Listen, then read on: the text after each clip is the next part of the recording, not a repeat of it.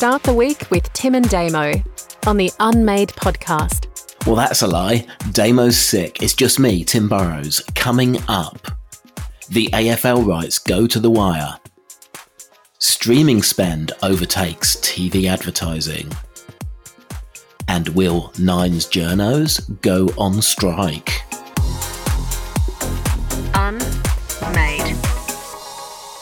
Well, good morning. It's seven in the morning in Tasmania. It's dark and cold as I record this, but apparently there's a giant solar flare on the way, which makes this a great spot to be to look out for the aurora tonight. Plus, my studio is the warmest room in the house, so let's get into it. Unmade. So we start today with the media section of the Australian, uh, covering what will be one of the defining media stories of the year, certainly in terms of business impact, which is the AFL rights deal. Uh, the main holders of the rights are Foxtel and its streaming service Kayo and Seven West Media the free to air chapter. According to the Australian today, John Stensholt, uh, apologies, I was pronouncing John's name wrongly. I had a quick look on YouTube to see if he ever popped up and said his name, and I haven't seen it. But anyway, let's call him John Stensholt or Stensholt. Um, uh, getting something of an in- inside track on the negotiations. Uh, he reckons that the AFL, is, as he puts it, trying to entice Seven West Media and Foxtel to up their bids for the TV rights to AFL to $600 million a year, which would put them somewhere close to what looks to be the bid coming from uh, Paramount as well, which is uh, the uh, the US based company which owns both Ten and Paramount Plus.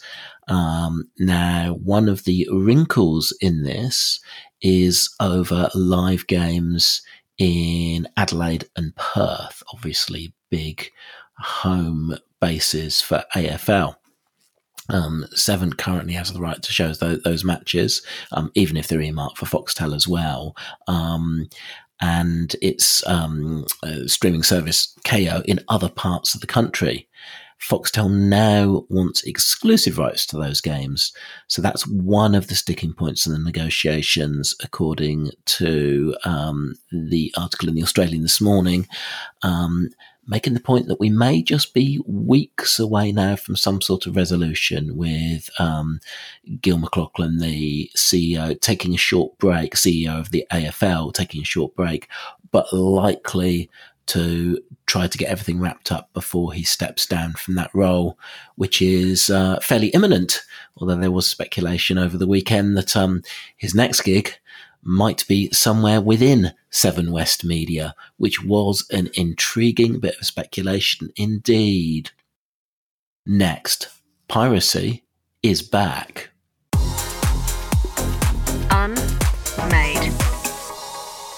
So interesting piece in the Sydney Morning Herald and the Age from uh, Nick Bonyhady, um, making the point with some new data out of the federal government, um, which suggests that consumers are getting back in the habit of pirating again, uh, pirating TV, that is, and movies, which is an intriguing one. So between 2015 and 2018, um, the number of Australians who said they were pirating movies dropped from 49% to 21%. So a huge drop. Um, but since the pandemic, federal data suggests that piracy is either flat or maybe even rising again, which I think does pass the sniff test. For me, the the moment which uh, which, which, which perhaps was the point of transition was when the streaming services went mainstream. Um, for me, it was when Game of Thrones became available uh, via Foxtel's streaming services, so people didn't need to sign an annual contract anymore. So that sort of defense of being able to say to yourself, well, I really like the show, and they're not making it easy for me to see. When that moment came along, it started to make sense that people would be sure, yeah, I'll support the, the shows I like. Uh, you know, then it would have been 10 bucks a month or something like that.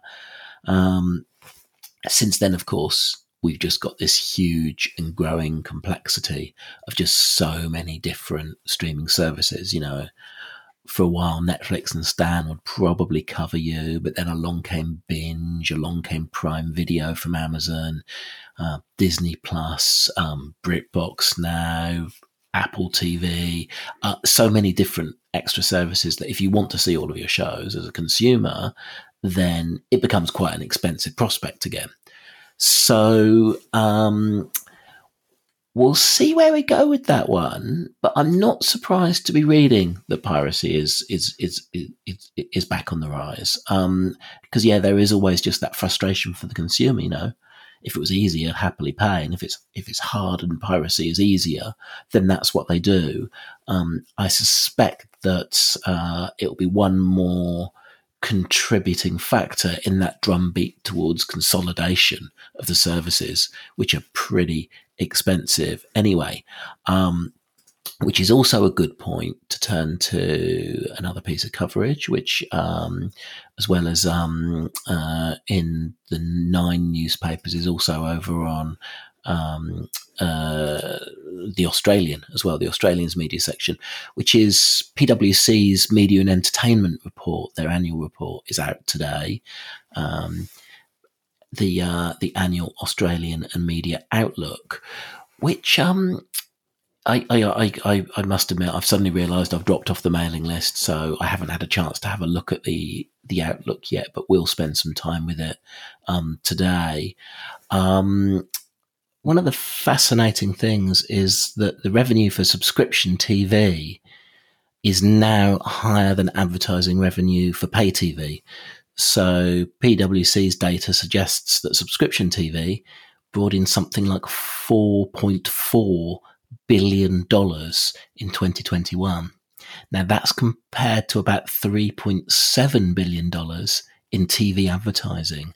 So that really emphasizes the change over the last decade as consumers actually paying for what they watch uh, has overtaken what was previously an ad supported medium. Next, will Nine's print journos go on strike?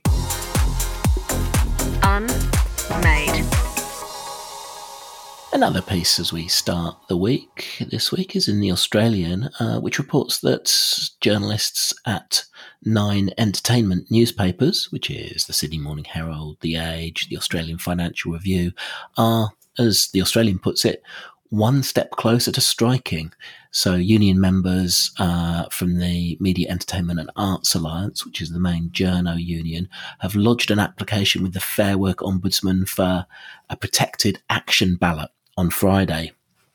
So this move would see staff at Nine Publishing vote on whether to pursue protected industrial action, which could include a strike, as the fight with management overpay heats up. Um, now, the MEAA is looking for a three-year deal um, in which it's basically asking for a 5.5% pay rise this year, followed by 5% and 4.5%. But given the high level of inflation at the moment, certainly currently, that's only pretty much standing still in terms of cost of living. Um, so you can see why they would argue quite strongly that that's um, the minimum they would want. Um, clearly, management um, are less keen to do that, offering, according to the Australian, um, a 3.5% uh, rise for staff earning less than 170,000 and uh, another half a percent lift to superannua- uh, superannuation. Um, and staff on more than 170,000. Um, there are some of them would see a 3% pay rise instead. So that you can see potentially being a source of conflict. But I guess my question is I'm not really sure that there's an appetite these days to actually strike. You know, it just doesn't seem as militant an environment as it once was. Um, but, you know, that said, um, you know, every, every, all journos are doing it hard. For those who are who, who were looking at Twitter over the weekend, there was a little mini sensation when uh, Jessica Irvine, the um, uh, economics and, and, and budgeting uh, journalist from Fairfax, um, wrote about her own budgets and what she might do if she, if things got um, got tough for her. And she nominated her three hundred and eighty six dollars a month gym membership as uh, as something she might be willing to trim down on if it came down to it. Um, so yes, uh, not every journo's doing it hard if they can afford to spend three hundred eighty six dollars a month on uh, gym memberships. Certainly, that was the view on Twitter over the weekend, and. Um, it's not the only row going on internally at Nine as well. You know, not, it's not just the unit, the journalists and the management who are arguing. Uh, as the Australian's media diary points out this morning, there's uh, plenty of spats going on uh, internally in the radio arm as well as the newspaper arm. So um, Ray Hadley and Chris Smith arguing, uh, and uh, that that's on air. They're kind of swapping uh, criticisms of each other. Um, now uh, we've got Neil Mitchell fighting with Eddie McGuire on air on 3AWs. That's 2GB going at it in 3AW. And um, according to the Australians Media Diary, um, we are now um, seeing uh, Tom Malone, the boss of um, the network, having to uh, step in to um, quiet things down. Next, an intriguing Aussie publishing startup. Unmade.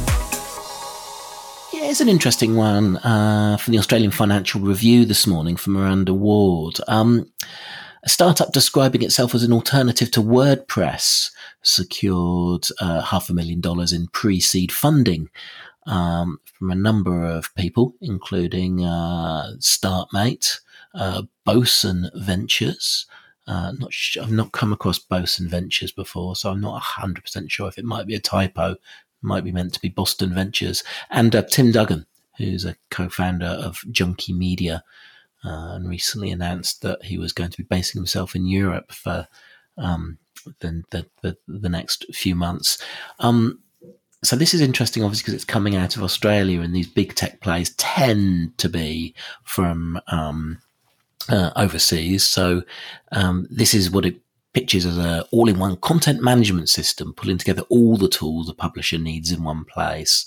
Uh, it's called Storipress, story with an I in the middle. So Storipress, bit like WordPress, reminds me a little bit of the idea behind Substack, which Unmade is published on uh, in that it, it makes everything simple that journalists don't and publishers don't need to code to start doing things.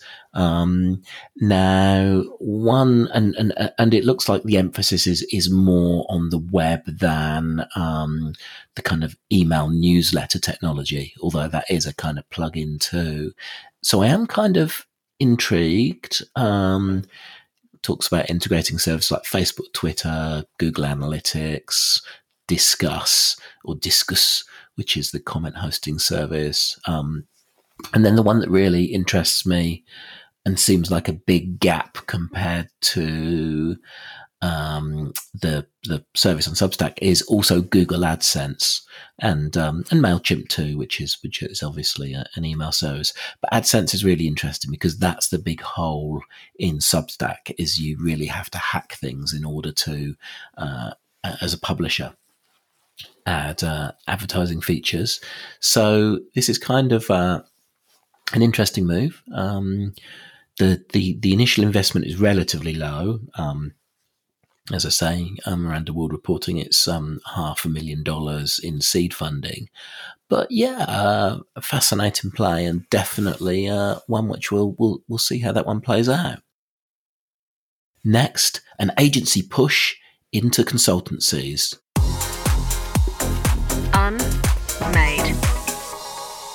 Sticking with the AFR, Miranda Ward, another one that uh, gets reported in the media section of the AFR today is uh, a venture from led by um, the people behind media agency Slingshot, uh, Simon Rutherford, uh, and also tying in with Andrew Baxter, who's a former um, uh, boss of Publicis and Ogilvy CEO, and if I remember rightly, was on the board of Growth Ops as well. Um, so what they're working on is what they describe as a company called Independent Digital Audit, which they describe as uh, a company to assess how a business's digital marketing efforts are performing. What's interesting to me on this one is it sounds like the sort of thing which generally consultancies would tend to do. So it's sort of edging into that direction. Um, but they're positioning it as a bit like visiting the accountant every year. You you you pay your five thousand five hundred dollars as a company, and it's targeting the smaller end of town and a kind of SME. Um, and they, they they they look at how you're doing your digital marketing and how it's being spent. So it's kind of interesting. I mean, I think the the challenge for them if there is one, is getting to the SMEs in the first place. So it feels like there's quite a, a, a big sort of marketing challenge for them to make those SMEs aware of it. Um, and that might be one of the barriers. Um, and of course, they find themselves competing kind of at the higher end of town with the kind of the more sort of software based analytics. I'm thinking of something like Mutiny, who we had our uh, our chat to in the Unmakers podcast not long ago. So um, so yeah, um, interesting venture. Um, whether it work will work, I'm not convinced, but maybe I'll try and get them to come on uh, the Unmakers and we can explore the uh, explore the concept a little bit more. Next, Adland's inclusivity crisis.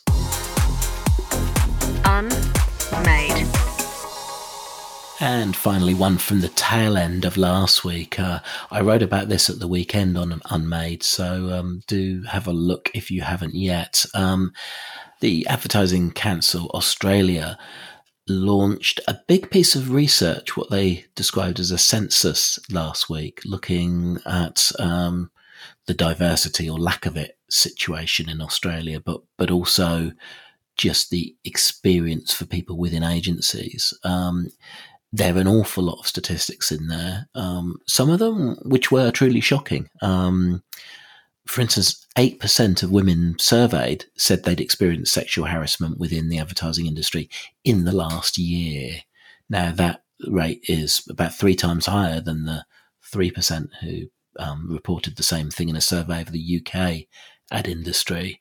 Um, and another really stark uh, number for me, and there was an awful lot in there, is that the uh, the number of people who think they're likely to leave the advertising industry, or certainly the agency world, because of discrimination or a lack of inclusion, twenty percent. Now, this is not exactly an industry which is getting people flooding in through the doors at the moment. So um, that in itself is a massive concern. But overall, and I do I do recommend looking at the Create Space report, and it's got some beginnings of some action plans as well. But it's you know it's a it, it, it, it's a really thoughtful snapshot of where we're at. But it gives this impression of advertising as a really great club if you're a part of it. But if you're a so-called white bloke who went to a so-called good school, then you're fine. But if you're not, if you're marginalized, and um, according to the report, that includes women, gender non-conforming, LGBTQI plus people, people with physical or mental health conditions, or even those from ethnic minority groups, then it's a less fun place to be. There's an awful lot worth reading in there and an awful lot worth talking about. And that is it for today. We would love to hear what you think of everything just discussed at letters at unmade.media. That's letters at unmade.media. Damien will be back with us next week. Get well soon, Damo. And if you haven't yet given us a rating in the podcast catcher of your choice, please do so. It helps other people find us. Today's podcast was produced with the usual enthusiastic support of Abe's Audio. See you next time. Toodle pip. Unmade. Podcast edit by Abe's Audio.